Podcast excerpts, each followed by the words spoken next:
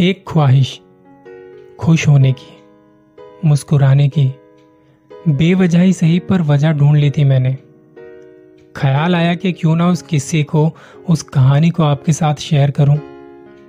एक रात सोने से पहले मैंने ये माना कि मेरी कोई एक ख्वाहिश ज़रूर पूरी होगी और उस ख्वाहिश के पूरा होने पर मुझे कितनी खुशी होगी, उसके बारे में मैं सोचता सोचता मुस्कुराते मुस्कुराते पता ही नहीं चला कब सो गया। कब मुझे नींद आ गई। उस रात से पहले का जो दिन था, वो बहुत अलग था मेरे लिए। क्योंकि उस दिन ने मेरी सोच को हमेशा के लिए बदल के रख दिया था। क्लास सिक्स में था मैं। उम्र में थोड़ा कच्चा, मगर इरादों में बहुत पक्का। कोई भी कुछ भी सवाल करता तो पलटकर फट से जवाब देता। हमेशा सवालों के जवाबों के साथ तैयार। मैंने खुद में और अंदर ही अंदर ये मान लिया था कि मैं बहुत अटल इंसान हूँ। थोड़ा नकारात्मक किस्म का बंदा था मैं। तो एक दिन हमारे मैथ्स टीचर ने हमें पढ़ाते पढ़ाते कहा कि मैं जिस जिस टाइप के सम्स पढ़ा रहा हूँ और अगर तुमने ये ध्यान से पढ़े और तुम करोगे तो तुम सबके फुल मार्क्स आएँगे। ना जाने ये कैसे लाइन सुनते ही मैंने कहा, नहीं आएँगे, सर। सर, थोड़ा रुके। मेरी तरफ़ पलटे और पूछा, क्यों नहीं आएँगे? सर के पूछते ही मैं थोड़ा घबरा गया और लड़खड़ाते हुए कहा, कि सर एक्चुअली में, मेरा वो मतलब नहीं था। सर ने कहा तो क्या मतलब था तुम्हारा, बताओ? मैंने देखा तो उस वक्त वहाँ जो भी मौजूद था, वो हर कोई मुझे घूर रहा था।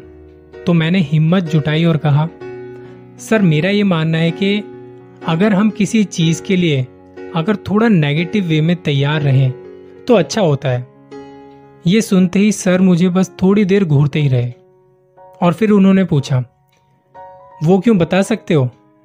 मैंने कहा, सर, अगर हम मान के चलें कि कोई चीज़ है जो कभी पूरा नहीं हो सकती, लेकिन अगर वो पूरी हो जाती है तो हमें बहुत खुशी होगी।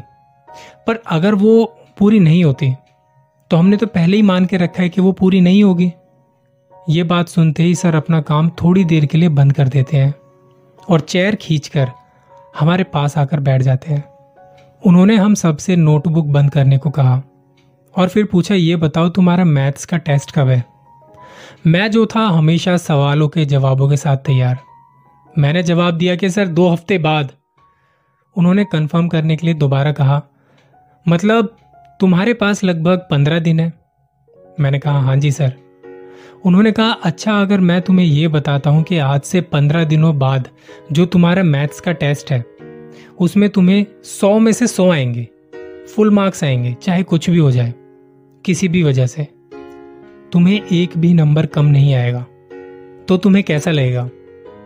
उस वक्त मैंने वही कहा जो हर कोई कहता, सर, बहुत अच्छा लगेगा, बहुत खुशी होगी। लेकिन सर ने कहा कि अगर सोलहवें दिन मैं तुमसे कहूँ कि तुम्हारे सौ में से नब्बे आए हैं तो? तो तुम्हें कैसा लगेगा? मैंने कहा, सर, इतना ज़्यादा अच्छा नहीं लगेगा। मज़ा नहीं आएगा। अच्छा तो तुम्हें जो मज़ा नहीं आएगा, जो तुम्हें खराब लगेगा, वो कब तक लगेगा? कितने दिनों तक लगेगा? मैंने कहा कि, सर दो चार दिनों तक तो मेरा मूड ऑफ़ रहेगा। अच्छा तो उसके बाद क्या होगा फिर? मैंने कहा, सर, उसके बाद सब नॉर्मल हो जाएगा। ये बात सुनते ही उन्होंने हम सबकी तरफ़ देखा और अपनी चेयर पीछे की। मुझसे फिर पूछा, कि तुम ये कहना चाहते हो कि 20 दिनों की तुम्हारी ज़िंदगी में तुम कितने दिन उदास थे, कितने दिन मूड ऑफ़ था? यही सब ना? मैंने कहा, सर, करीब चार दिनों तक तो मेरा मूड ऑफ़ था, मैं बताऊँगा ये। तब उन्होंने कहा कि इसका मतलब ये कि 16 दिनों तक तुम जिस चीज़ के लिए खुश थे, वो हकीकत में हुई नहीं थी। लेकिन ये बात है कि तुम खुश थे। ये बात सुनते ही मेरे चेहरे पर एक बड़ी सी मुस्कुराहट आ गई। वो समझ गए थे कि मैं उनकी बात समझ चुका हूँ। उन्होंने वापस मारकर उठाया और बोर्ड पर सम बनाने में लग गए। उस दिन मैंने खुद से ये वादा किया, मैं इस दुनिया में लोगों को बेवजह, एक वजह दूँगा मुस्कुराने के लिए। तो अगले दिन जब मेरी नींद खुली तो मुझे एहसास हुआ कि कल रात जब सोते सोते मैं अपनी एक ख्वाहिश के बारे में सोच रहा था जिसे पूरा होने में शायद एक अरसा लग जाए, या शायद कभी हो भी ना।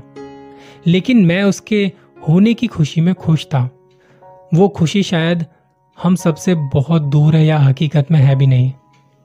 पूरे की ख्वाहिश में इंसान बहुत कुछ खोता है। भूल जाता है कि आधा अधूरा चाँद भी खूबसूरत होता है। तो कोई ख्वाहिश अगर अधूरी रह भी गई तो वो अधूरी ख्वाहिश भी बहुत खूबसूरत है। उस आधे खूबसूरत चाँद की तरह।